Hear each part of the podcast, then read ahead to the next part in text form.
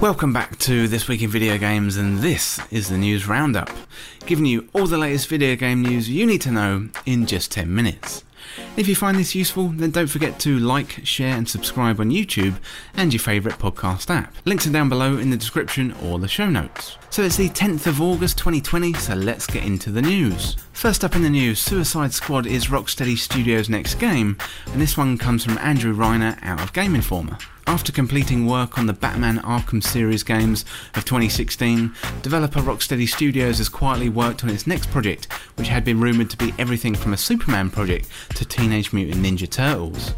The latest rumours circulating are that Rocksteady is working on a game called Suicide Squad Kill the Justice League. And Rocksteady has confirmed it's working on a Suicide Squad game, but the official title hasn't been revealed.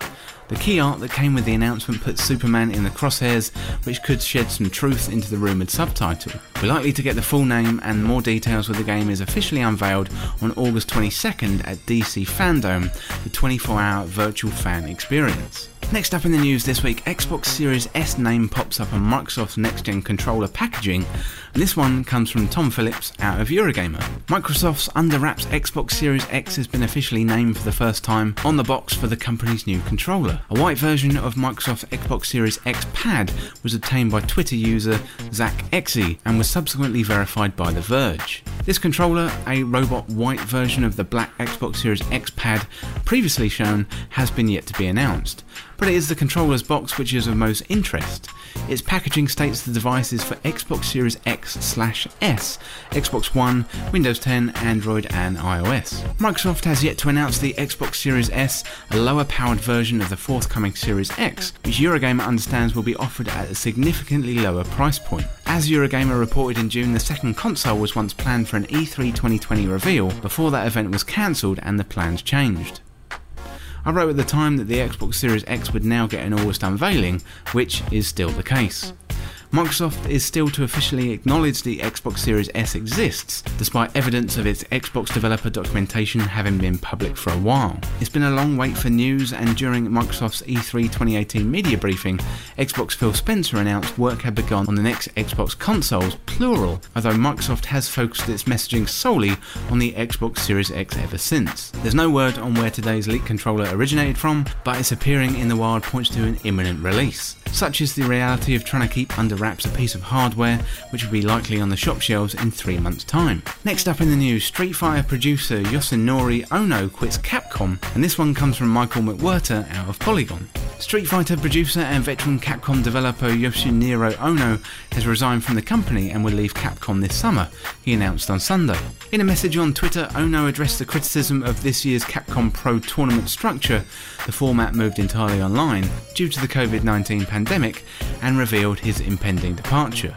I've been with the Street Fighter brand for a long time, experiencing good times, bad times, and even non existent times, Ono said.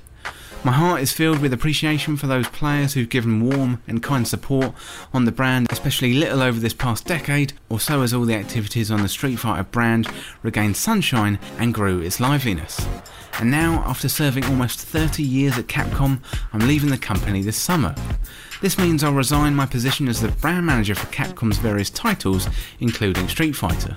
Ono joined Capcom in the early 90s and worked as a sound producer on the Street Fighter series. He's likely best known as the producer of Street Fighter 4, which revived the brand after nearly a decade long hiatus. Ono served as the executive producer on a variety of Capcom franchises, including Monster Hunter and Darkstalkers, and oversaw Dead Rising studio Capcom Vancouver as the director. But it was his producer roles on Street Fighter 4 and Street Fighter 5 where Ono was most visible, energetically representing the franchise in person at fan events and tournaments. Capcom announced in May that it would extend support for Street Fighter V, first released in 2016, through to 2021 with a fifth season of characters and gameplay updates. And Capcom is rumoured to be working on Street Fighter 6. Capcom staff in the new generation will continue taking care of the Street Fighter brand and leading the World Warriors, Ono said in his goodbye statement. And I do believe that they will continue to make Street Fighter extraordinary, and I'll look forward to see the new Street Fighter brand and how it's going to be expanded as just one of the regular gamers next time time round. Next up in the news, Fall Guys is Devolver's biggest launch ever, and this one comes from Jody Macgregor out of PC Gamer. This week, Fall Guys Ultimate Knockout, the Bumble Royale from developer Mediatonic and publishing label Devolver Digital, launched to unexpected popularity and more predictable server problems. Maintained that popularity, currently holding the number one position on Steam's top sellers chart over the recent releases Horizon Zero Dawn and Grounded, as well as Bethesda's games on sale during QuakeCon, where Doom Eternal is going half price. It's also the number two game on Twitch by viewer count, League of Legends remaining number one, which explains some of those sales. Today it peaked at 124,772 players on Steam, putting it at number 3 on the top games by player count, listing it behind CSGO and Dota 2. Devolver's previous most popular game on Steam player count was Scum, which had just under 68,000 players shortly after its launch in 2018. And finally in the news this week, Dr. Disrespect returns to streaming on YouTube, but not exclusively.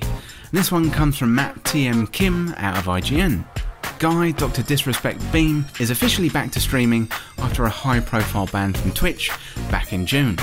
Although Beahm made his return to live streaming on YouTube, IGN has learned that Dr. Disrespect has not signed an exclusive deal with YouTube. In June, Beahm was mysteriously banned from Twitch, and neither Beahm nor Twitch divulged the reason for the ban, and Beahm maintains that he doesn't know why he was banned from the platform in the first place. After months of silence, aside from a handful of interviews where Beahm expressed interest in returning to streaming, a teaser of sorts premiered on the Dr. Disrespect Instagram account. The teaser suggested Beahm could return to streaming as early as that day, but nothing materialised. Instead, Beahm premiered his Dr. Disrespect persona on YouTube a day later.